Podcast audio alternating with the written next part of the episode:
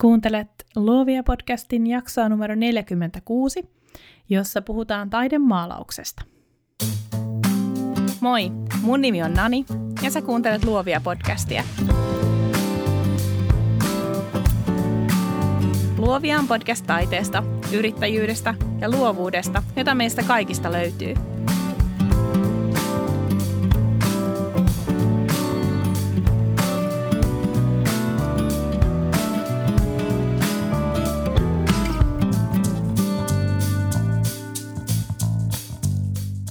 Hyvää päivää, ystävät! Jälleen kohdataan uuden jakson merkeissä. Iso kiitos teille kaikille palautteesta, jota on tullut rutkasti ton viime viikon jakson jälkeen. Todella, todella mukava kuulla, että se kolahti. Me jaetaan niitä ajatuksia ja tunteita ja sitten toisaalta myös, koska tämä podcastin tekeminen on aika yksinäistä puuhaa, niin etenkin noiden omien jaksojen kohdalla, kun aina vähän jännittää, että mitä mieltä muut on, tai tietenkin se perus, onko mä ainoa, joka ajattelee näin, niin mä oon todella kiitollinen siitä, kun kirjoitatte mulle teidän omia kokemuksia, kerrotte teidän omasta elämästä ja jaatte teidän urapolulta muistoja. Tänään mä haluan jakaa yhden palautteen teidän kanssa. Sen on kirjoittanut nimimerkki Mietteliäs yrittäjä, joka sai mut itkemään. Hei Nani, kiitos mahtavasta työstä, mitä teet. Kiitos, että jaat omia tunteita ja ajatuksia, jotka voi auttaa muita. Kiitos ihanasta Luovia podcastista, oot mulle suuri esikuva. Mulla on viime aikoina ollut paljon ajatuksia ja tunteita yrittäjyyden suhteen. Mietin paljon, voinko, pystynkö ja jaksanko tehdä töitä yrittäjänä. Osaanko, onko tarpeeksi hyvä, jne. Sitten kuuntelin sun viimeisintä podcast-jaksoa ja tuli pieni toivon tunne. Kiitos siitä. Eiku kiitos sinulle palautteesta. Nimittäin toi pieni toivon tunne, jota tuossa kuvaat, niin se on mulle se tärkein viesti jatkaa tätä podcastin tekemistä. Mä uskon myös siihen, että mitä enemmän me kaikki jaettaisiin meidän omista kokemuksistamme ja kerrottaisiin meidän tunteista ja tunnoista yrittäjyyttä ja luovalla yrittäjyyttä kohtaan, me huomattaisiin yhä enemmän se, että me ei olla yksin – aika moni käy läpi näitä samoja juttuja, aika moni käy läpi ne jossain vaiheessa. Ja sitten mä uskon, että me myös samalla normalisoitaisiin jotenkin tätä luovan alan yrittäjyyttä, ja että siitä tulisi vaan semmoinen yksi tapa elättää itsensä. Sen ei tarvi olla kärsimystä, sen ei tarvi olla kamalaa, siitä saa nauttia. Siihen asti jatketaan jakamista ja luomista. Tämän päivän jaksossa mä pääsen juttelemaan upean taidemaalari Sanni Olasvuoren kanssa. Muistan ikuisesti sen hetken, kun mä löysin Sannin työt. Tiesin, että vielä jonain päivänä mä haluan takkahuoneen seinälle ison ison Olasvuoren. Takkahuonetta ja taulua varten täytyy vielä muutama euro ansaita, mutta tätä odotellessa jatkan Sannin tsemppaamista ja hänen töistään haaveilua. Oli siis isoin ilo saada Sanni vieraaksi Luovia podcastiin juttelemaan meille taidemaalarin arjesta, mutta ennen kaikkea taiteen merkityksistä, uuden luomisesta ja siitä, millaista on elo taidemaalari yrittäjänä. Jatketaan juttua Luovia podcastin Facebook-ryhmässä Luovia podcast jälkihöyryt. Siellä Sanni vastaa myös jakson herättämiin kysymyksiin. Nyt jaksoon. Sanni Olasvuori, tervetuloa Luovia podcastiin. Kiitos Noni kutsusta, ihan olla täällä. Aloitetaan helpolla kysymyksellä. Mitä sä maalaat tällä hetkellä?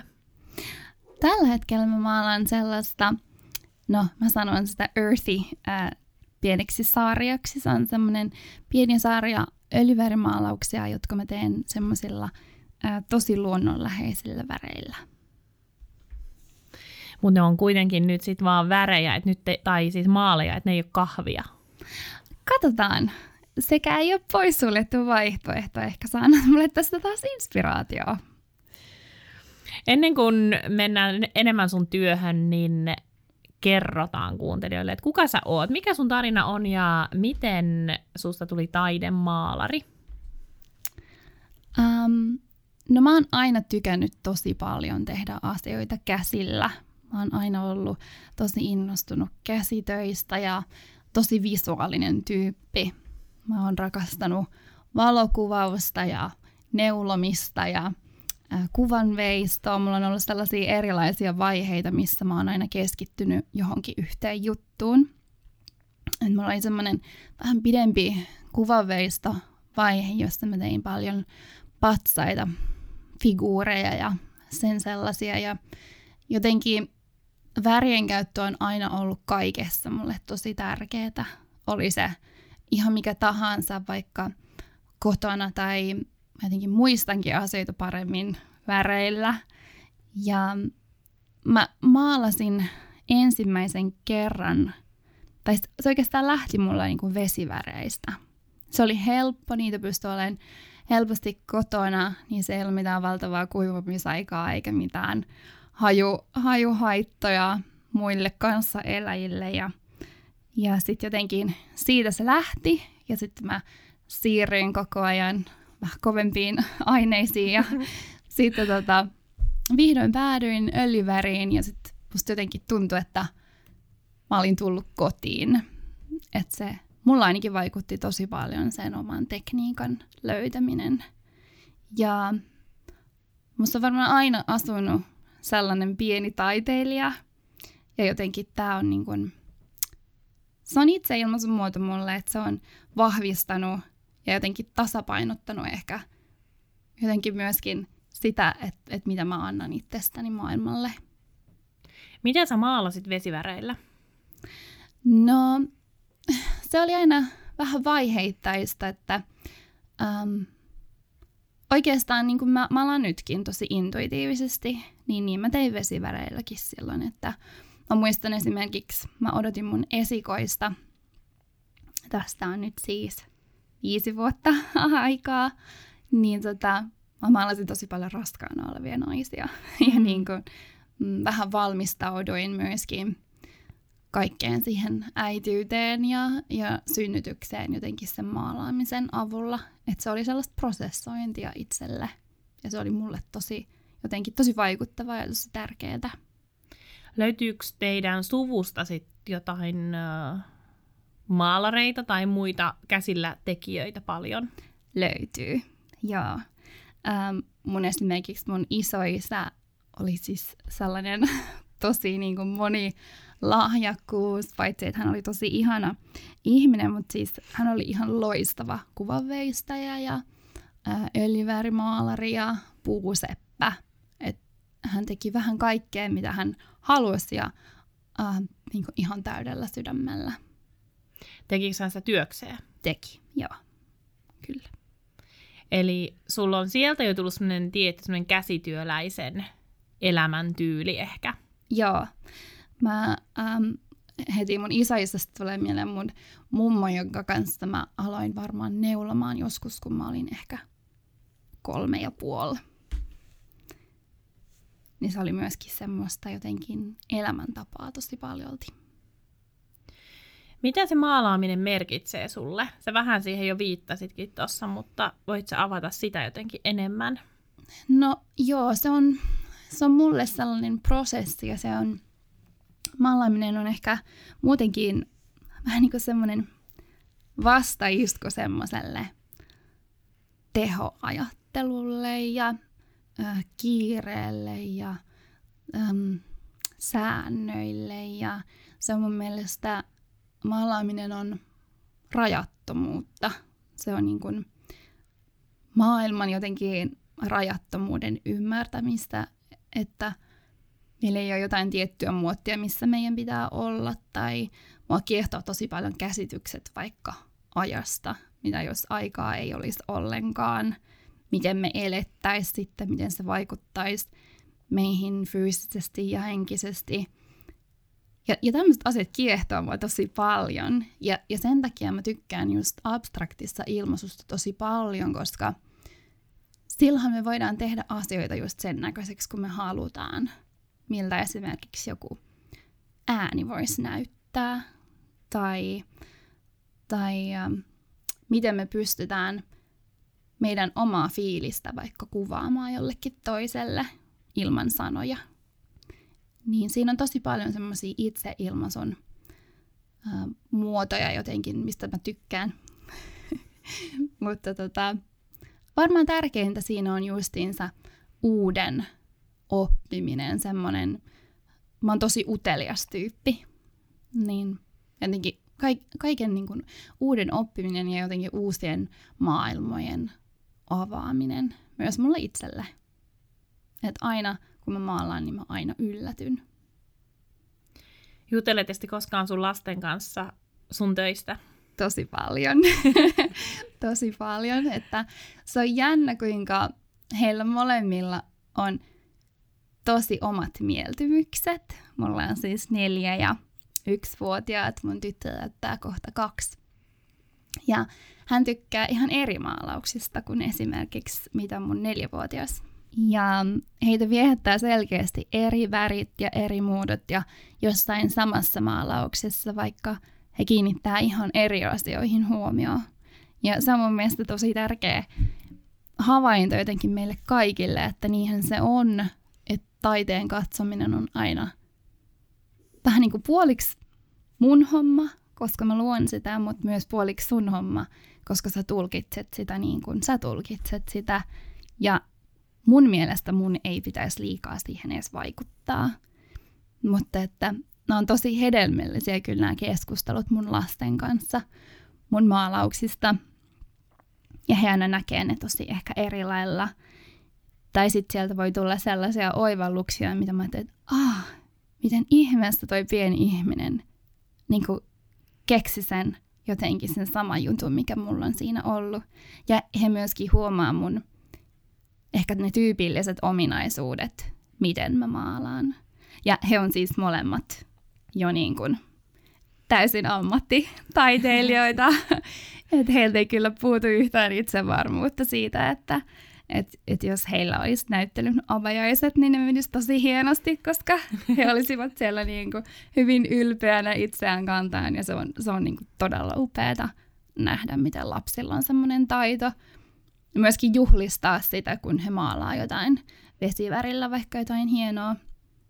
Niin miten onnellisia he on siitä, että wow. Ja haluaa näyttää, että hei, katsokaa kaikki, mm. että mä just loin tämän. Ja tämä on niin kuin mun juttu. Niin se on siitä on niin paljon opettavaa. Mm. Onko sulla sellaista kokemusta nuoruudesta, kun oli kuvista? Ja sitten siellä niin kuvistunnilla ei koskaan halunnut näyttää kellekään niitä omia töitä.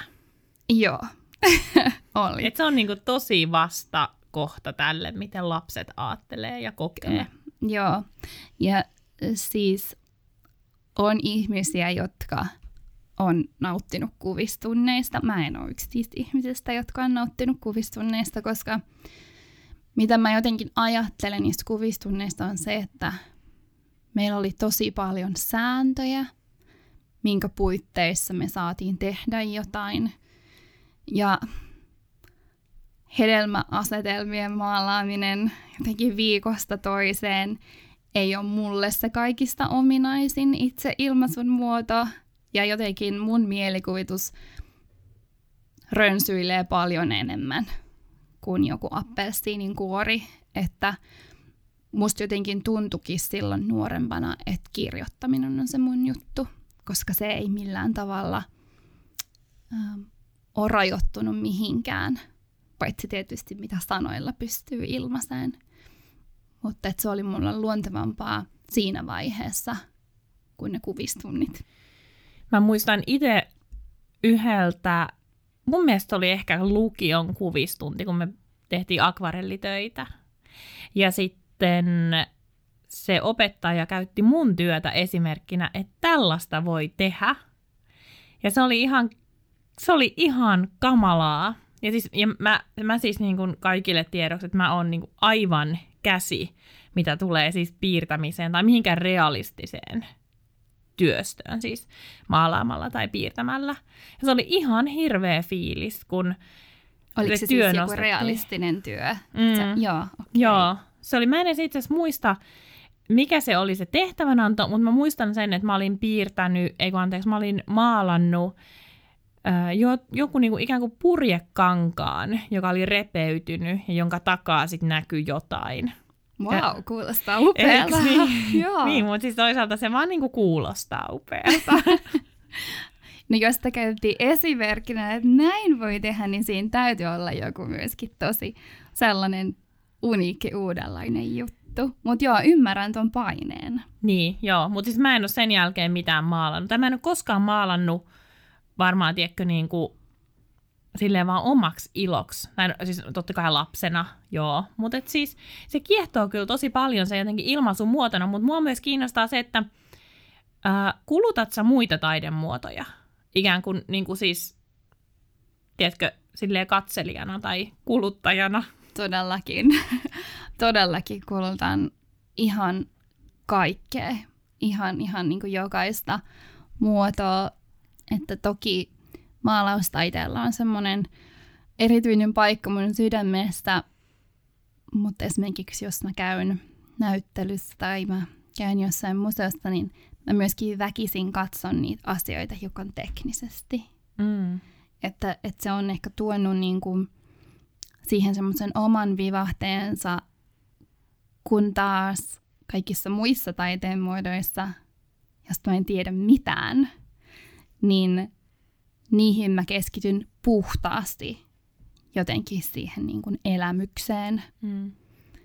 Eilen just viimeksi illalla mä katoin mieheni kanssa elokuvan äh, taidemaalari Paul Gauguinista, joka muuten löytyy Netflixistä. Vink vink oli hyvä. ähm, ja se oli esimerkiksi yksi esimerkki siitä, miten jotenkin on ihana uppoutua johonkin. Mm. Olisi taiteen muoto ihan mikä tahansa. Ja just mä ainakin mietin tosi paljon aina sitä, oli se sitten maalaustaidetta tai, tai ihan mitä muuta vaan visuaalista ähm, ilmaisua, niin jotenkin se on mielestäni ihana ikkuna päästä vähän sen toisen pään sisälle. Ehkä mm. semmoinen pieni jotenkin kurkkaus siihen, että mitä siellä tapahtuu tai miten joku ihminen näkee maailmaa tai minkälaista maailmaa haluaa ympärilleen luoda. Ja se on välillä myös aika ravistelevaa. Mm. Se kun, siis erityisesti siis jos itse ei ole mitään ymmärrystä, miten tollaiseen lopputulokseen voi päästä. Niin. Ja se on jotenkin niin, tietyllä tavalla myös puhdistavaa, että, että ei ole totta, miten eri tavalla maailmaa voi katsoa. Niin, näin on. Ja, ja miten erilaisia asioita jotenkin myöskin maailmasta voi alleviivata. Tai minkälaisia asioita maailmaan voi tuoda, mitä itsestä ehkä tuntuu, että sieltä puuttuu. Mm. Et mun mielestä me esimerkiksi kaikki voitaisiin tsempata siinä, että me tuotaisiin lisää nautintoa elämäämme eri tavoin. Mun mielestä nauttiminen on todella tärkeä asia – niin samalla lailla me voidaan taiteen kautta tuoda esiin asioita, joita me tarvitaan lisää. Et se on mun mielestä myös sellaista itselleen ihanteellisen tai onnellisen ympäristön luomista. Samalla se voi olla myöskin just vaikka surun käsittelyä tai vihan käsittelyä tai erilaisten tunteiden ilmaisua ja niiden prosessointia, mikä mun mielestä tulee tosi vahvasti myöskin siinä maalausprosessissa tai muistojen muistelemista tai, tai omiin jotenkin lapsuuden haaveisiin tai unelmiin menemistä. Tai miten on itse muuttunut sellaisten asioiden käsittelyä, mutta ihan yhtä lailla taiteella voi olla niin monta merkitystä kuin mitä sulla just sillä hetkellä on tarpeita.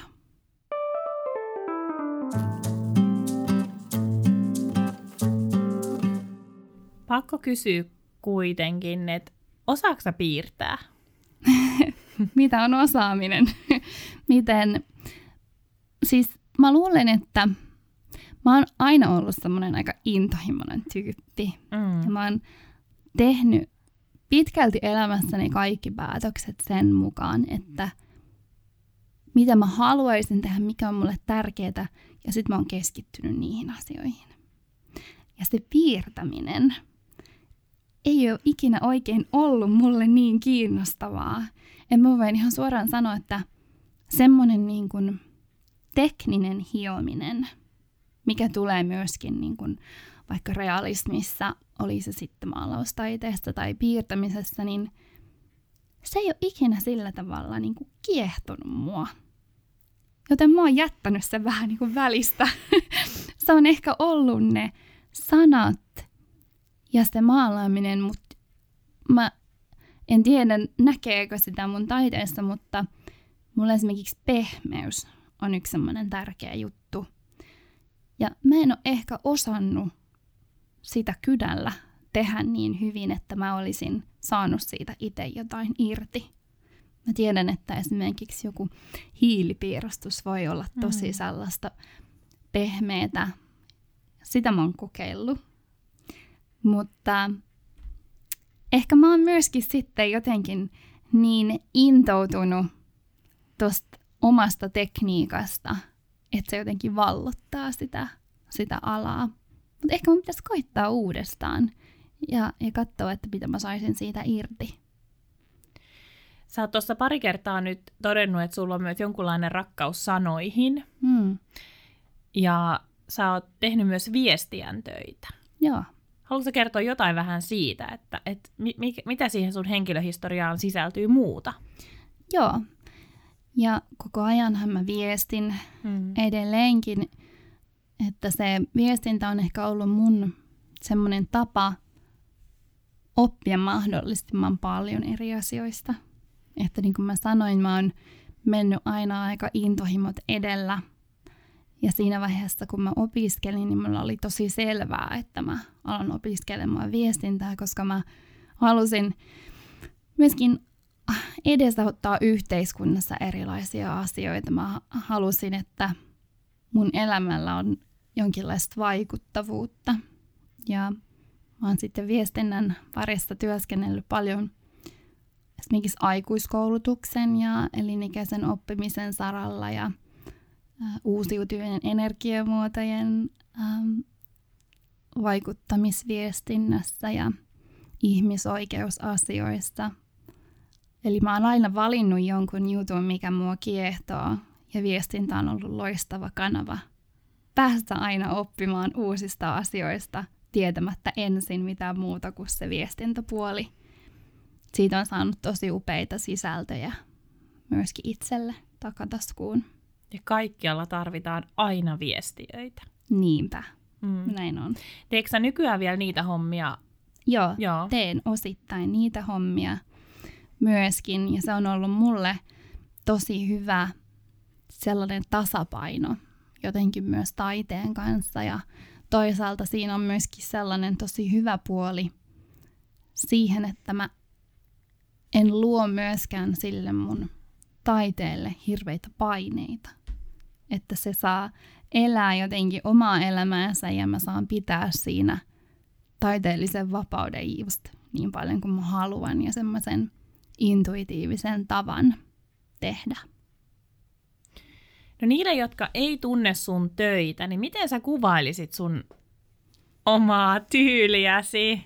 Oliko kamala kysymys? Tämä oli ehkä vaikein kysymys, mitä tänään No otetaan seuraava. Tulee. No ei. tota, no, värit on mulle tärkeitä ja se varmaan näkyy mun töissä ja jonkinlainen pehmeys. Mun mielestä niissä mun töissä näkyy aika vahvasti tunne ja ne tosiaan on intuitiivisesti maalattuja, eli – ne tulee jostain syvältä.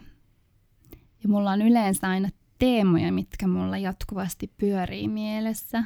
Ja ne on myöskin niitä asioita, mitkä aina sitten löytää mun maalauspohjille.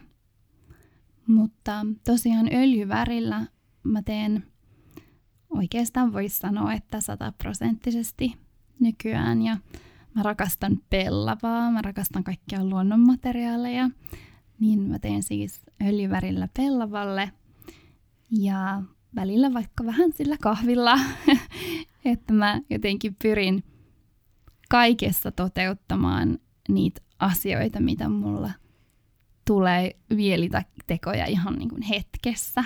Se on mun mielestä tosi tärkeää, että kuuntelee niitä asioita. Ja mun mielestä taiteessa tärkeää sekä tekijälle että katsojalle on myös semmoinen jonkinlainen yllätyksellisyys. Ja se, että meissä kaikissa ihmisissä on tosi paljon eri puolia, niin niitä myöskin voi kaikki, kaikkia puolia tuoda sillä taiteella esiin. Vastasinkohan mä ollenkaan sun kysymykseen? Kyllä mä luulen, että, että se oli musta oikein hyvä. Se oli vaikea kysymys, koska aina on vaikea pyytää ihmistä kuvailemaan omaa hmm. työtään. No ehkä sä paremmin osaat kuvata sitten, tai ei voi sanoa paremmin. Nyt sä tunnustit. Helpommin. Ehkä sä voit helpommin osaat kuvata sun luomisprosessia. Mun luomisprosessi on aika pitkä ja aika monimuotoinen. Se siis lähtee ihan käytännössä siitä, että mä napsuttelen mun kiilapuut paikoilleen ja mietin, minkä kokoista työtä mä haluan lähteä tekemään. Mä kyllä pyrin tekemään maalauspohja itselleni valmiiksi, jotta ei tapahtuisi sitä, että mulle iskee ihan mahdoton inspiraatiopuuska ja sitten mä otan vasaran käteen ja lähden tekemään niitä pohjaa. Mutta näinkin on käynyt välillä. Um, mutta sitten kun maalauspohja on valmis, no tietysti siihen kuuluu myöskin pellavan pingotukset ja pohjustamiset ja sitten mä lähden tunnustelemaan jotenkin sitä, että mikä tässä hetkessä tai mahdollisesti siinä teemassa, mikä mulla sillä hetkellä pyörii päässä, niin mikä sitä tukisi tai miten mä haluaisin sitä ilmentää. Ja mä valitsen värejä. Ja mä maalaan tosi äh, kerroksellisesti.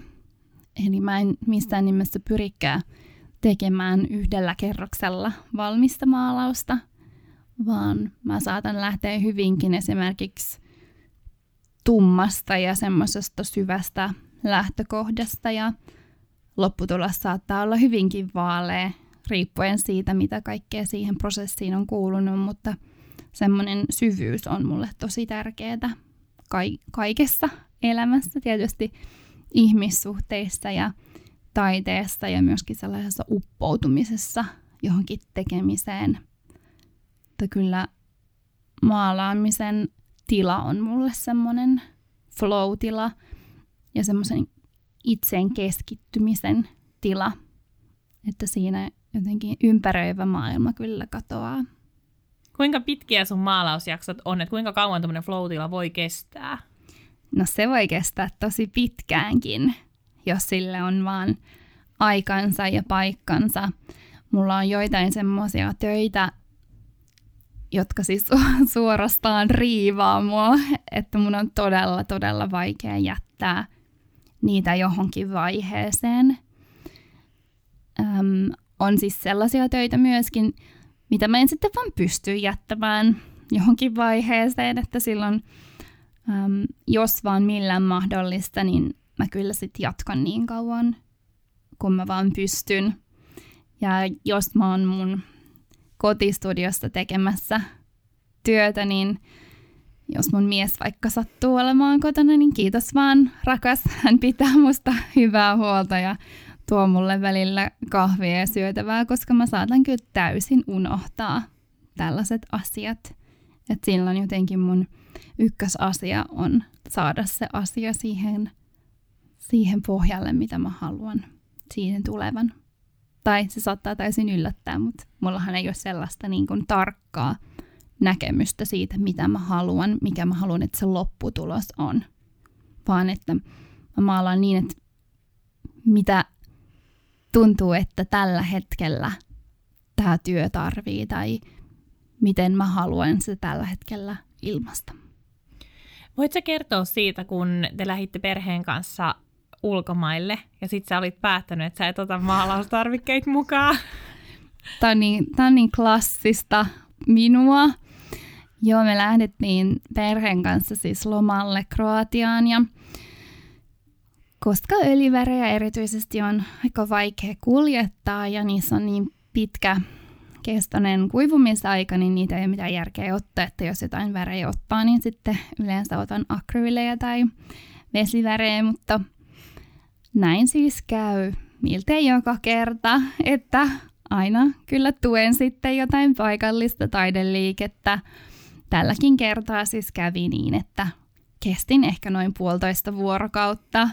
Ja sitten olin siellä heti, kun taideliike aukesi, niin olin siellä ovella kovuttelemassa ja ostin sitten koko setin itselleni ja sitten heti puutarhaan sinne maalailemaan, että, että kyllä se, se on jotenkin myöskin semmoinen juttu, mitä ei pysty vaan jättämään, kun lähtee lomalle.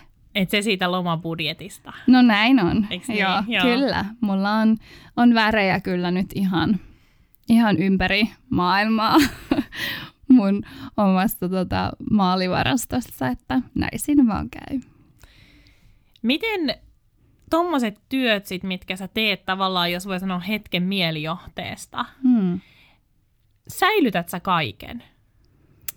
No, mä aika paljon myöskin uudelleen käytän mun töitä.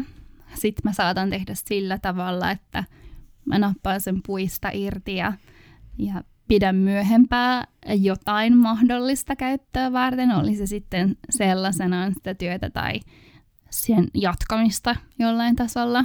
Mutta esimerkiksi nämä asiat, mitä me tuossa äsken käytiin läpi, mitkä tapahtui siellä Kroatiassa, niin mä tein siis siellä kolme työtä. Ja mä tein ne sellaiselle tosi tosi paksulle jämäkälle paperille, semmoiselle käsin tehdylle paperille, joka oli tosi kaunista. Ja mä itse asiassa jätin ne sinne kolmelle paikalliselle ihmiselle. Että se on mun mielestä ehkä taiteessa yksi aika kiva asia, jos miettii sitä taiteen elinkaarta, niin se ei ole mun mielestä tuote, joka hommataan nyt, koska kevään sisustustrendit on mm. tällaiset, tai mulle ainakaan tekijänä se ei ole sellainen tuote, vaan se on myös pitkäikäinen asia, eikä se kestä edes pelkästään sun elinikää, vaan on myös taidetta, joka säilyy useamman sukupolven, tai jos ei pysy samassa perheessä, niin se voi mennä useampaan perheeseen, useampaan vaikka ruokailutilaan, katsoo useamman perheen ruokailua sieltä seinältä. Et mun mielestä jotenkin myös se ajatus siitä, mitä kaikkeen maalaukset elämässään näkee, niin se on tosi kiehtova.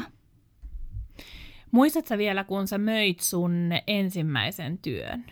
Joo, totta kai. Kerro siitä. Um, mä ensimmäisenä myin sellaisen työn, joka oli semmoinen universumityö. Mä siihen aikaan maalasin useampia sellaisia universumeja, jotka oli kaikki tosi erilaisia. Ja tämä universumi, mulla oli siis verkkokauppa siinä vaiheessa ja se meni sen verkkokaupan kautta. Ja ensimmäinen, tämä oli siis ensimmäinen semmoinen työ, joka meni jollekin, jota mä en ollenkaan tuntenut, täysin tuntemattomalle asiakkaalle, mutta hän osti sieltä verkkokaupan puolelta sen, sen tota maalauksen, ja häneltä tuli niin uskomattoman kaunis viesti siihen lisätietokenttään ostaessaan sen maalauksen, että mä ajattelin, että wow, että onko tämä tällaista, että miten niinku uskomaton fiilis, ja me jatkettiin sitä keskustelua sitten myöskin sen toimituksen jälkeen. Ja kyllä se on sellaista, että se on upea jotenkin huomata, että kuinka tärkeää sekä mulle että usein niille ihmisille, jotka mun maalauksen hankkii, on myöskin siitä taiteesta jutteleminen ja siitä, mitä se, mitä se herättää tai minkälaisia kysymyksiäkin siitä ehkä nousee. Että se vuorovaikutuksellisuus on niin suuri asia ainakin mulle taiteessa ja tässä koko prosessissa. Niin siitä mulla jotenkin todella lämmin muisto heti että se ei ole vaan asia, jota mä teen ja sitten se loppuu siihen, vaan oikeastaan enemmänkin se prosessi vasta niin kun lähtee käyntiin siitä, kun se toinen ihminen kokee sen maalauksen jollain tavalla. Sä et kuitenkaan pelkästään myy ainoastaan ikään kuin valmiita töitä, vaan saatat myös tilauksia vastaan. Joo. Miten se toimii? No se toimii sillä tavalla, että muun ollaan yhteydessä. Mm, esimerkiksi no aika paljon tilausasiakkaita tulee Instagramin kautta tai mun verkkosivujen kautta. Ja usein siinä lähtökohta on se, että ihminen on nähnyt mun tyylin aika hyvin ehkä tai laajasti, että minkälaista taidetta mä teen. Ja hän ottaa muun yhteyttä, hänellä saattaa olla joku tietty tila vaikka mihin se tulisi. Ja me yleensä aina keskustellaan siitä fiiliksestä, mitä, mitä tämä ihminen haluaa, että se maalus toisi vaikka johonkin tiettyyn tilaan tai minkälaista fiilistä hän haluaa vaikka omassa olohuoneessaan kokee. Se on mulle tosi tärkeää, tärkeämpää kuin se, että mitkä ne värit on tai millainen se sommittelu on. Mä en toimi ihan niin, vaan nimenomaan sen ihmisen, persoonan ja sen fiiliksen kautta. Sitten se lähtee sillä keskustelulla ja mietitään sitä aikataulutusta. Mä sanoin, että mun prosessi on aika pitkä, niin mä aina aikataulutan niitä sillä aika väljästi niitä tilaustöitä, koska mä haluan, että samaan aikaan kun mä teen jotain tilaustöitä, niin mulla saattaa olla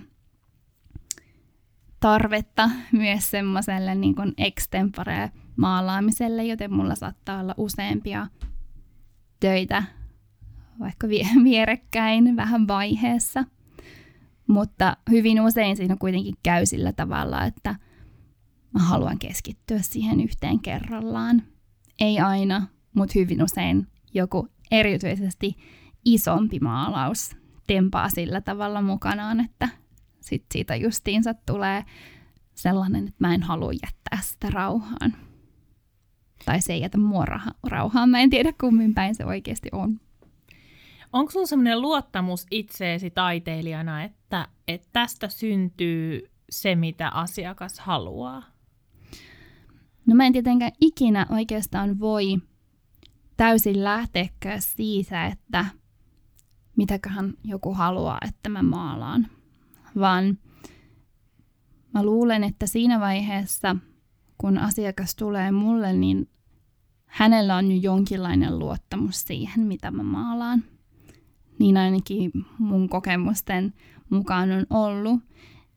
Joten se antaa myöskin mulle sellaista rauhaa. Mä en yritä luoda mitään erityisesti, mikä ei esimerkiksi tuntuisi mulle omalta. Mä oon tosi uskollinen sille omalle intuitiolle ja omalle inspiraation kuiskauksille. Joten kyllä mulla on sillä tavalla ihan täysin rauhallinen mieli siihen prosessiin. Ja myöskin, koska tähän prosessiin kuuluu keskustelua, niin se auttaa mua hahmottamaan myöskin sitä fiilistä, joka on myös mukana siinä mun prosessissa. Että maalaus ei esimerkiksi synny, jos ajatellaan, että haetaan jotain tasapainottavaa ja sellaista rauhallista fiilistä siinä maalauksessa, niin mä en tee sitä missään tunteen palossa sillä tavalla, vaan myös se mun fiilis sillä maalaushetkellä on sellainen rauhallinen. Että se on enemmän jotenkin niin kuin siitä energian säätämisestä ja siihen oikeaan mielen tilaan pääsemisestä kuin niinkään mistään teknisestä yksityiskohdasta. Onko sulla itsellä sitten preferenssiä, että teetkö sä mieluummin omia töitä vai tilaustöitä? Ei oikeastaan, ne on kaikki mun omia töitä. Hmm. Niin, eli se ei ole mitenkään irrallinen kokemus tehdä tilaustyötä? Ei, ei oikeastaan millään tavalla. Ainoa, mikä siihen silleen voi vaikuttaa, on esimerkiksi mun ihanat asiakkaat, joilla on mun joku maalaus ja tulee samaan tilaan vaikka mun toinen maalaus. He haluu kaverin. Kyllä. Mm. Ja mä itse asiassa juuri, juuri tota, huomenna toimitan taas tällaisen sisarparin yhteen kotiin. Ja tämä asiakas on ostanut multa maalauksen noin vuosi sitten, puolitoista vuotta sitten. Ja nyt mä oon maalannut tälle maalaukselle sisaren. Ja ainoa siinä on tietysti se, että se mikä mun alkuperäinen fiilis on ollut siinä ensimmäisessä maalauksessa, johon hän on intohimoisesti rakastunut niin paljon, että haluaa sille sen sisarmaalauksen samaan tilaan jotenkin tukemaan vielä sitä energiaa, mikä siinä maalauksessa on, niin silloin taas se jotenkin siihen energiaan pääseminen on tosi tärkeää, mutta en mä kyllä siitäkään ota mitään painetta. Mun mielestä paine ja kaikki stressi on myös luovuudelle niin todella huonoja juttuja, että mä en edes halua sellaista niin kuin sallia. Toisaalta myös sen takia, että mikä tehtävä taiteen tekemisellä on mun omalle elämälle ja stressaaminen ei tukisi sitä millään tavalla. Mä myös nautin siitä.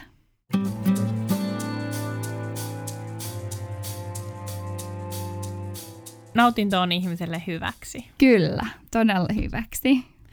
No mitä mieltä sä sit oot ikään kuin siitä kaupallisesta puolesta, joka on väistämätöntä? Sulla on yritys, eikö niin? Joo, kyllä.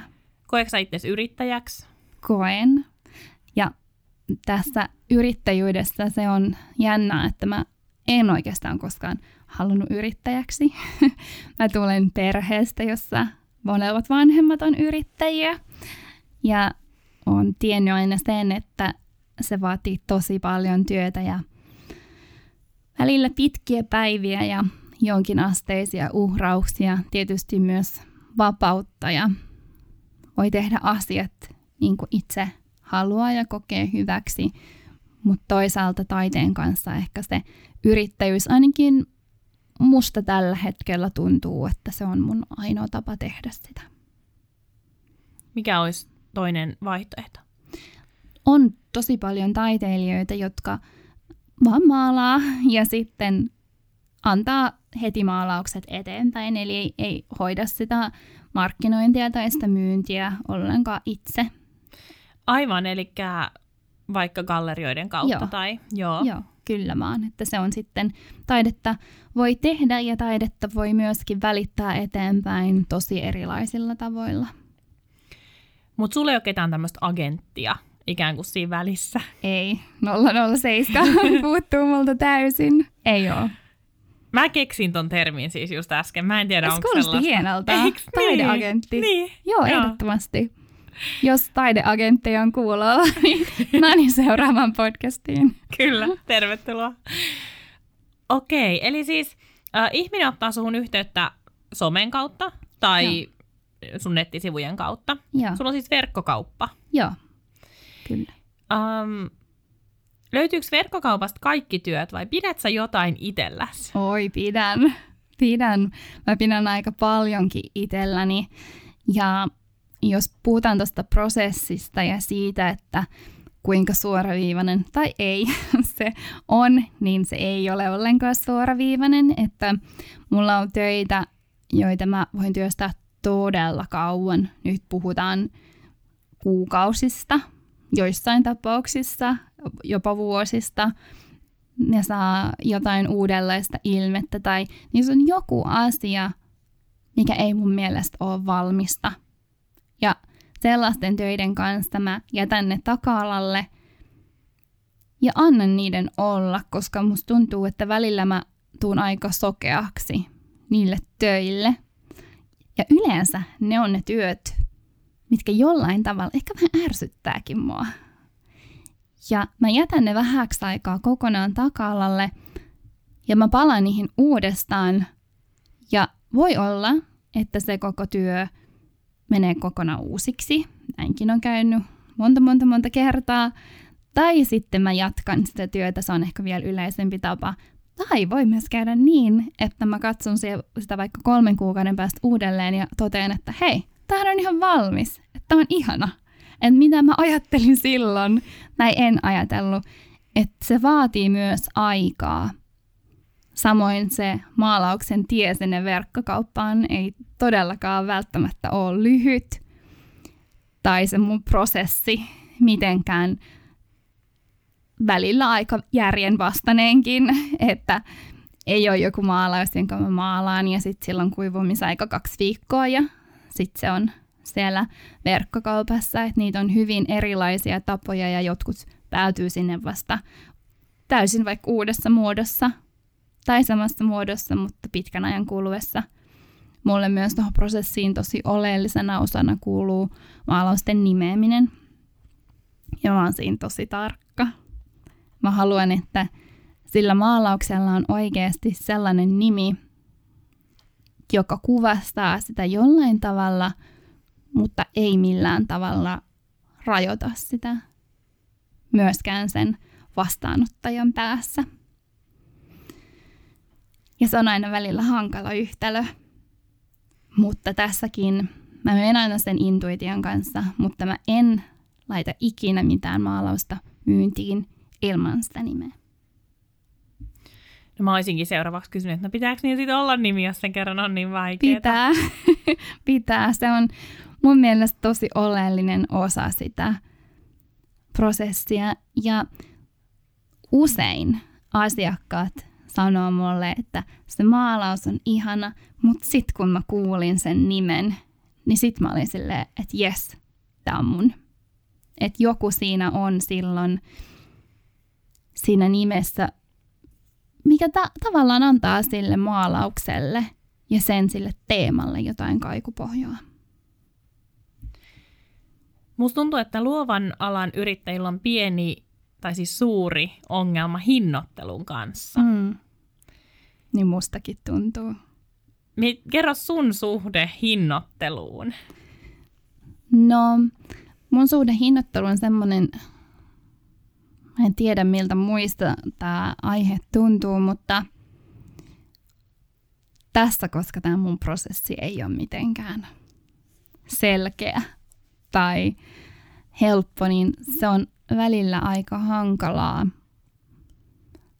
Eikä se välttämättä vastaa täysin se hinta sitä vaikka käytettyjä tuntimääriä, koska – se tuntimäärä voi olla niin kuin monin, monin, monin kertainen kuin mikään hinta, mitä mä voisin ikinä maalaukselle laittaa.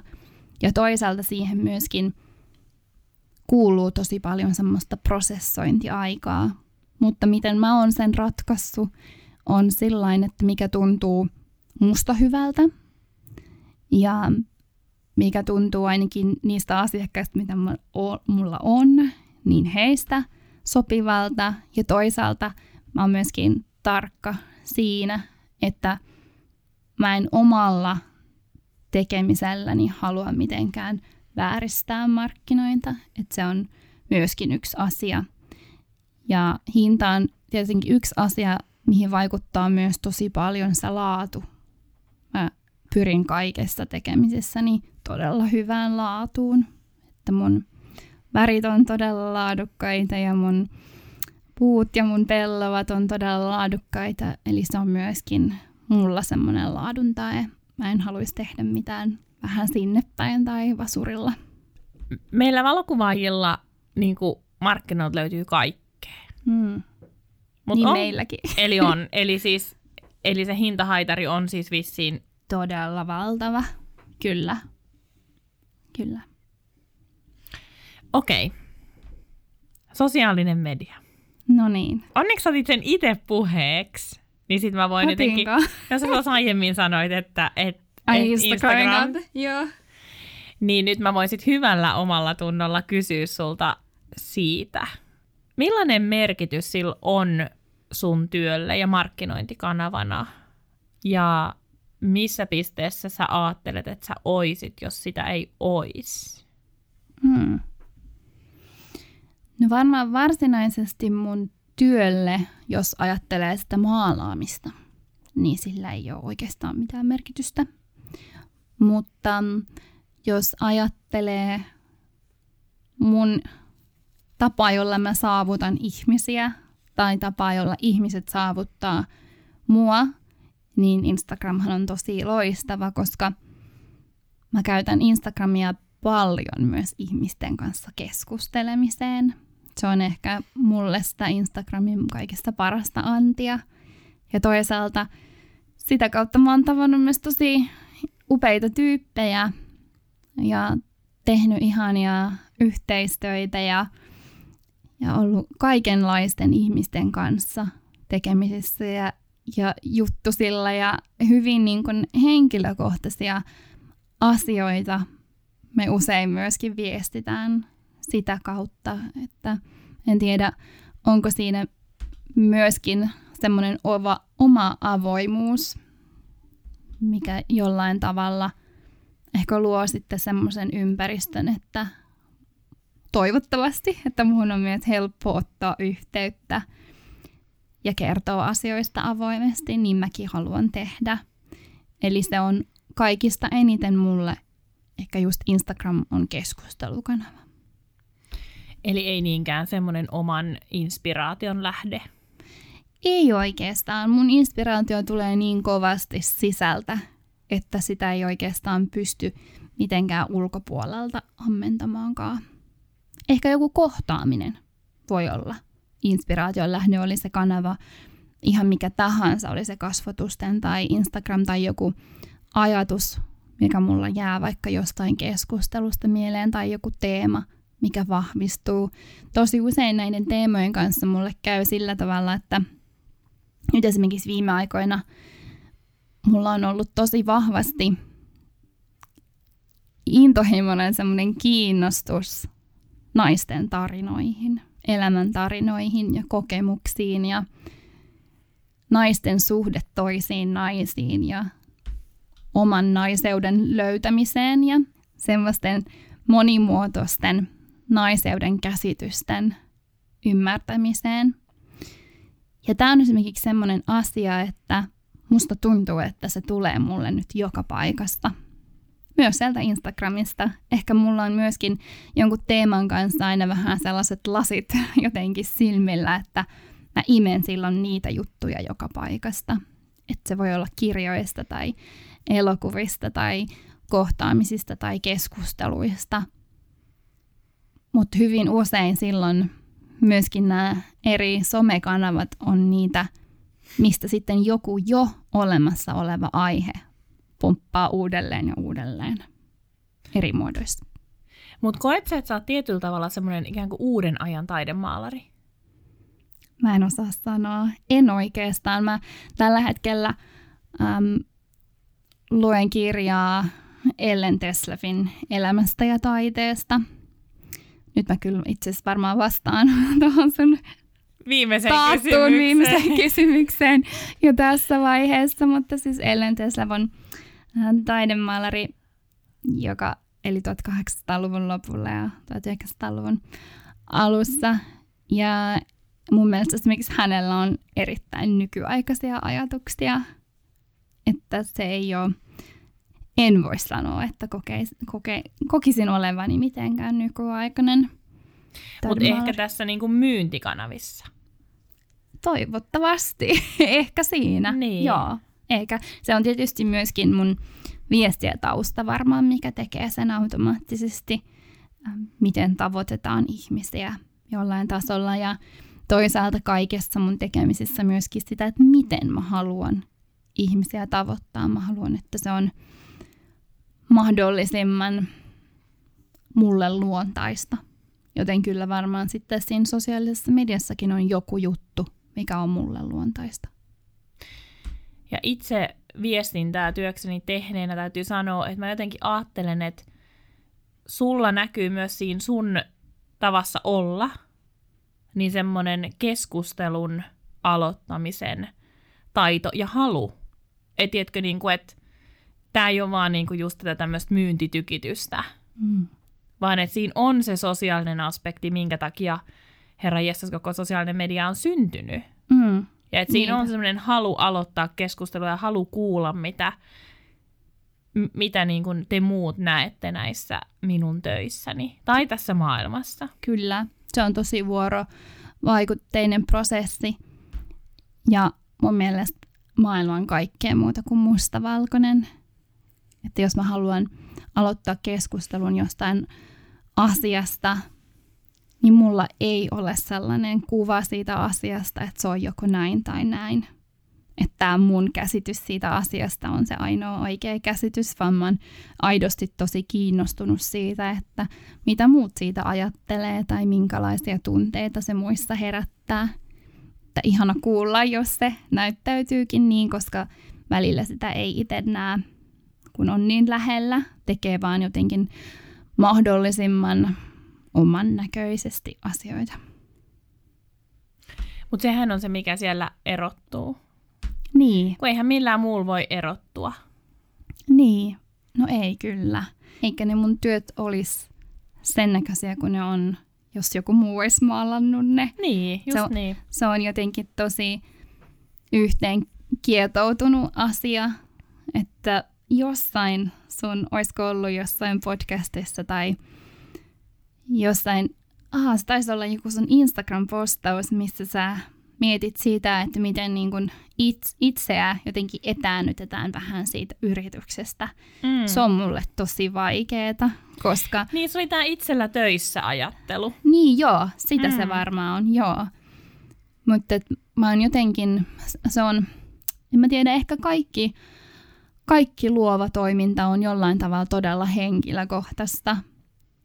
Mutta se, se on niin kun sen eron tekeminen, että mitä mä teen yrityksen nimissä tai mitä mä teen omanani, on mulle kyllä niin veteen piirretty viiva, että se on oikeastaan kaikki sitä samaa. Teen mä sitä Sanni Olasvuori taidemaalarina tai Sanni Olasvuori naapurina tai äitinä tai minä muuna ihmisenä, vaan että aina mä kuitenkin teen sen samalla lailla. Mutta ehkä tässä ajatuksessa, tai mulla on siinä jotenkin taustalla se, että etäännyttämällä itseä, siis, et, siis nyt jos puhuu vaikka valokuvaajan työstä, Mm. jos, asiakas, jos asiakkaita on ihan hirveästi, sanotaan vaikka sata vuodessa, mikä Mm. on, olisi varmaan sulle jo ihan siis niinku horror-määrä, Joo, ei pystyisi. niin. Mutta jos on vaikka sata asiakasta vuodessa, niin et myös sillä, että etäännyttää itseään omasta työstään, Mm. niin taataan myös vaikkapa asiakaspalvelussa tietty laatu, Mm. jolloin tiedetään, että okei, että me tehdään aina nämä jutut, kun tulee uusi asiakas. Mä lähetän aina ton samantyyppisen sähköpostin. Niin just. Eli se, että se prosessi olisi aina Niin. yhdennäköinen. Ja sitten siellä on niitä pisteitä, missä me kohdataan asiakas, jossa me voidaan sitten olla ihan täysillä, tiedätkö, omalla persoonalla mukana. Mm. Vaikkapa se kuvaushetki. Niin. Oh, mulla se ehkä menee jotenkin niin lähellä koko ajan toisiaan, tai, tai se on niinku semmoinen hyvin kietoutunut kasvi, että mä en pysty oikein erottelemaan niitä. Johtuu varmaan siitä, että erityisesti tilaustöissä myöskin se mun tekeminen on niin henkilökohtaista sen toisen ihmisen kanssa. Hän on siis jollain tavalla vahvasti siinä prosessissa mukana, vaikka ei tietenkään itse maalaa tai sinänsä niin kuin määrittele sitä työtä, mikä sieltä tulee. Mutta se ehkä tekee sen vaikeuden myöskin kaikessa muussa, että koska se prosessi ei ole ihan niin selkeä tai sillä tavalla toistettava. Eli olisiko oikein sanoa, että sulla se välttämättä se asiakasprosessi ei todellakaan aina edes näytä samalta? Ei näytä, ei ollenkaan. Niin. Joo. Eli silloin tämä ajattelu ei välttämättä niin kuin yksi yhteen tosiaan sovikkaa siinä, Niin, siinä työssä tai siinä arjessa, mitä sä ajattelet ja elät. Niin, ja toisaalta mä uskon, että mun työt on kaikki erinäköisiä ja mun kaikki asiakkaat on erinäköisiä ja meidän kaikkien jokainen päivä on erinäköinen. Mä maalaan päivästä toiseen ihan eri lailla ja hetkessä toiseen eri lailla. Että mä elän jotenkin myöskin niin siinä hetkessä ja niin juuri siinä prosessissa, mikä silloin on meneillään että mä keskityn täysillä siihen tekemiseen, mikä on just silloin. Sen takia ehkä, vaikka siellä voisi ollakin jotain samankaltaisuuksia niissä prosesseissa, niin mä en oikeasti muista. Ehkä mun pitäisi laittaa niitä ylös ja katsoa, että, että mitä samanlaisuuksia niistä löytyy. Mutta mä luulen, että mun työssä yksi tärkeimmistä asioista on myöskin se, että mä teen sitä aina paitsi rakkaudella ja intohimolla, niin myöskin jokaista ihmistä varten. Tosi persoonallisesti ja henkilökohtaisesti. Musta tuntuu, että nyt on vähän meneillään semmoinen niin maalausbuumi. Hmm. Tuntuuko susta? Tuntuu, joo, kyllä. Kyllä mä sen huomaan myös mun omissa yhteydenotoissa tai viesteissä, joita mä saan. Että tosi paljon saan viestejä juuri aloittaneilta taidemaalareilta tai maalareiksi haluavilta tai no toisaalta kaikkihan me voidaan olla jo maalareita nyt. Oletko muuten ikinä ajatellut sellaista, tuli tuossa sun kommentista vaan mieleen, että me saatetaan elää koko elämämme silleen, että me ei koskaan saada selville sitä, että missä me oltaisiin oltu ihan hemmeti hyviä. Todellakin. Musta tuntuu, että mä en ole vieläkään saanut selville sitä, missä mä voisin olla todella hyvä. Niitä voi olla useita elämässä. Me rajoitetaan tosi paljon itse sitä, että missä me ollaan hyviä. Siitä asti, kun mä oon ollut pieni, niin mä oon aina halunnut, että mulla olisi joku yksi juttu, missä mä olisin tosi hyvä. Mä oon ihaillut taiteilijoita ja urheilijoita ja äm, erilaisia keksijöitä siitä, että heillä on yksi juttu, missä on loistavia. Ja musta tuntuu, että mä oon aina ollut sellainen ihminen, että mä oon aika hyvä vähän useammassa asiassa, mm. mutta en missään silleen niin tosi hyvä. Ja, ja se on varmaan se syy just, miksi mä oon myöskin valinnut viestinnän, koska mä pystyn jatkuvasti oppimaan siinä, ja toisaalta se ei vaadi multa mitään niin kuin muuta paitsi hyvää vuorovaikutusta, joka on mun mielestä se viestinnän ytimessä. Että kaikki muu voidaan kehittää. Mutta toisaalta mä myöskin tässä iän kanssa on oppinut ymmärtämään sen, että miksi meillä pitäisikään olla vain joku yksi juttu, missä me ollaan tosi hyviä. Se on enemmän siitä jotenkin intohimostakin kiinni, että mikä on se asia, mihin sä haluat keskittyä. Niin kuin mulla ei ollut se piirtäminen, koska mulla ei riitä siihen se mielenkiinto, se ei, se ei tuota musta sellaista intohimoa, että mä haluaisin kehittyä siinä hyväksi. Mutta sitten kun sellainen asia löytyy, niin kun sitä tekee ja tekee ja sitä toistaa ja siinä pysyy hyvä fiilis ja hyvä olo ja se tuo sun elämään jotain, niin silloin musta tuntuu, että jos sä rakastat sitä, mitä sä teet, niin susta vääjäämättäkin tulee siinä asiassa hyvä, mitä se hyvä sitten kenellekin on. Oi mahtavaa. Tosi, to, tosi ihana kuunnella tuollaista puhetta. Jee, yeah. ah. ihana olla täällä puhumassa. Hei, missä sä näet itses viiden vuoden kuluttua? No nyt varmaan tuohon edelliseen vedoten, mä en tiedä, mutta tällä hetkellä musta tuntuu, ja siis enenevässä määrin koko ajan tuntuu, että maailma on täysin avoin. Mulla ei ole mitään tiettyä paikkaa, missä mä haluan olla viiden vuoden kuluttua, mutta mä siis harrastan unelmointia. Se on niin kuin, mä pidän sitä osana mun työtä. Se on todella tärkeää, todella todella tärkeää. Ja tähän liittyy myös kaikkien asioiden semmoinen kuvitteleminen ja visualisointi ja hahmottaminen. Ja mun pitäisi tehdä sitä vieläkin enemmän, jotta mä pystyisin vastaamaan tuohon kysymykseen. Mulla on sellaisia ajatuksia siitä, että miltä mä haluan, että musta tuntuu viiden vuoden kuluttua, tai minkälaisilla ihmisillä mä haluan itseni ympäröidä nyt ja viiden vuoden kuluttua, tai minkälaisessa ympäristössä mä haluan olla, ja toisaalta minkälaista ympäristöä mä haluan ympärilleni luoda. Ja mä tiedän sen, että viiden vuoden kuluttua ja 15 vuoden kuluttua ja 50 vuoden kuluttua, taide tulee olemaan tosi suuressa osassa mun elämää. Mä luulen, että siihen tulee erilaisia nyansseja ja siihen tulee erilaisia vivahteita ja siihen voi tulla erilaisia ilmenemistapoja ja ilmaisutapoja, mutta se perusajatus, mikä mulla on elämässä ja taiteessa nyt, itsestä oppiminen ja itseen tutustuminen ja kaikenlainen hyväksyminen, sekä itsen hyväksyminen että muiden hyväksyminen, muiden kunnioittaminen, joka on mielestäni maailman suurin asia, sekä muiden ihmisten että luonnon kunnioittaminen, niin ne, ne on sellaisia arvoja, mitkä mulla tulee olemaan myös viiden vuoden päästä. Se tarkasti, miten mä niitä toteutan, niin sitä mä en tiedä, mutta koska siinä vaiheessa, kun mä öljyvärit löysin, musta tuntuu, että mä oon tullut kotiin, niin kyllä mä myös viiden vuoden kuluttua oon kotona. Laitetaan kohta jakso purkkiin, mutta kerro vielä jotain semmoisia rohkaisun sanoja niille, jotka haaveilee siitä, missä sä oot nyt.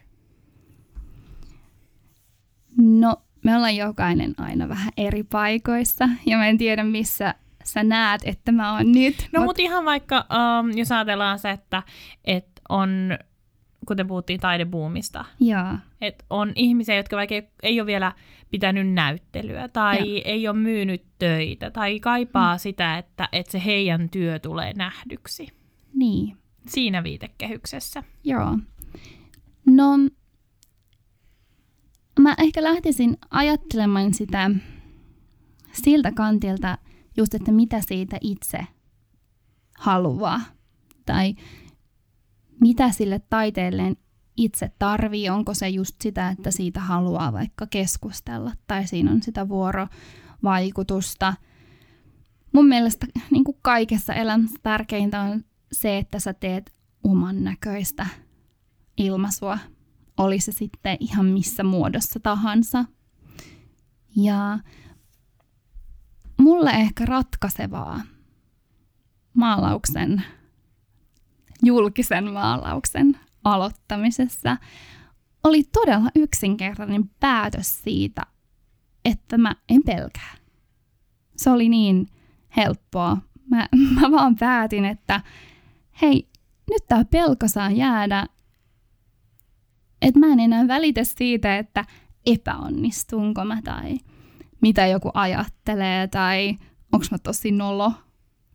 Et jotenkin se, se kaikki on niin turhaa energiaa vievää, itseä rajoittavaa ajattelua, että ehkä ykkösvinkki oli se, että tee mitä susta tuntuu ja usko siihen, ja sun ei tarvitse olla valmis – Mä en todellakaan ole valmis. Mä en tule ole valmis viiden enkä 50 vuoden päästä. Ja asiat elää ja mä elän ja varmasti mun taide elää ja mun kaikki ilmaisu elää ja mun tekeminen. Mutta kyllä siinä on silti semmoinen perustavanlaatuinen leima, joka olen minä, vaikka minäkin muuttuisin. Niin usko siihen, kuka sä olet ja mitä sä teet. Ja siinä on kaikki, mitä sä tarvit. Jätä pelko. Koska sä paljastit jo sen kirjan, mitä sä oot lukemassa. sen kirjan nimi muuten on Minä maalaan kuin Jumala. Ja se oli? Ellen Teslevin Elämä ja taide ja kirjailija oli Henna Riikka Schreck. Niin nyt sä saat... Hanna-Reetta Shrek. Hanna-Reetta Shrek. Joo. Ja nyt sä saatit paljastaa jonkun toisen kirjavinkin, koska sä menit kertoa sen etukäteen. No niin, loin itselleni kuopan. Siis mä kuuntelen myös tosi paljon äänikirjoja. Ää, ja eläm... Tässä podcastissa äänikirjat lasketaan kirjoiksi. Okei, okay, joo. Mä luen siis kirjoja ja sitten mä oon vähän myöskin sellainen, että mulla voi olla useampi kirja samaan aikaan meneillään ja sitten vähän fiiliksen mukaan mä aina luen. Ähm, tällä hetkellä äänikirjoista mä kuuntelen sitä Michelle Obaman Becoming loppua. Se on niin hyvä. Se on ihan loistava ja mä oon kuunnellut sitä tosi äh, vähitellen, koska sitten myöskin podcastit ja kaikki muu kuuntelu vie tilaa, mutta sitten mulla on tällaisia sanottaisiko sellaisia go-to-kirjoja, johon mä aina palaan. Ja esimerkiksi Big Magic mm. on yksi niistä, joihin mä aina palaan. Siis viimeksi tänä aamuna mä luin siitä yhden sivun uudestaan, vaan sen takia, että mä muistan, että aha. Ja siis mä olen sellainen, että mä myös teen kirjoihin tosi paljon muistiinpanoja ja alleviivauksia. Ne on mulle käyttöesineitä, ei sellaisia pyhiä kopioita jossain kirjahyllyssä. Ja mun mielestä kaikista parasta kirjojen lukemisessa on se, että mitä se musta herättää, mä kirjoitan sen ylös tai mä alleviivaan ja seuraavan kerran kun mä luen vaikka näitä mun tällaisia niin kuin kestoraamattuja, niin mä katson, että aah, nyt mä tajuun ton, tai toi on muuttunut mun omassa ajattelussa tai tekemisessä. Mikä sun lempikohta Big Magicissa on? Ei mulla oikeastaan ole mitään lempikohtaa. Musta tuntuu, että sekin elää sillä tavalla, että joka kerta mun lempikohta on vähän eri kohta. Mutta kyllä se varmasti, niin kuin, mitä mä ajattelisin, mikä on vahvasti mun luomisessa koko ajan esillä, on se sellainen, siinä puhutaan paljon inspiraation kuuntelemisesta ja siitä, kuinka inspiraatiot on vähän niin kuin sellaisia leijuvia otuksia, joista otetaan kiinni tai niitä kuunnellaan. Ne voi tulla koputtamaan sun olkapäälle ja sanoa, että hei, mä oon tässä, mitäs ois? Ja siihen voi joko lähteä mukaan tai siitä voi kieltäytyä. Se on mun mielestä tosi kiehtova ajatus. Ja mä uskon, että meidän pitäisi tehdä kaikkea, mitä meitä kiehtoo. Elämän kiehtovuus on se juttu kirjat löydät jaksomuistiinpanoista, eli Elisabeth Gilbertin Big Magic oli toi. Joo. Mun lempikohta on se, missä se inspiraatio vaihtaa omistajaa, tai Joo. idea vaihtaa omistajaa. Kyllä. Se on musta hurjaa. Joo. Se on jännä. Se on jännä, miten se voi käydä. Mä oon välillä miettinyt sitä, että miten esimerkiksi jo, joku, joku inspiraatio, mitä ollaan lähetty toteuttamaan, mutta se jää kesken – niin miten, miten se silloin vaihtaa omistajaa? Ehkä siinä jossain puolen, puolen välin paikkeilla, että miten se tarina jatkuu siitä. Se on jännää. Mistä kuuntelijat voi löytää lisää tietoa sinusta? Verkkosivut sanniolasvuori.com ja Instagramissa Sanni Olasvuori Art ja Facebookissa Sanni Olasvuori Art ja kaikissa kanavissa samalla nimellä ja naamalla. Kiitos Anni, kun sä tulit vieraaksi. Sun oli ihana jutella, oli ihana päästä tykittämään noita kysymyksiä, mitä mä oon miettinyt, kun mä oon seurannut sua. Kaikkea hyvää jatkossa sulle ja sun töihin. Kiitos, samoin ihana oli olla täällä.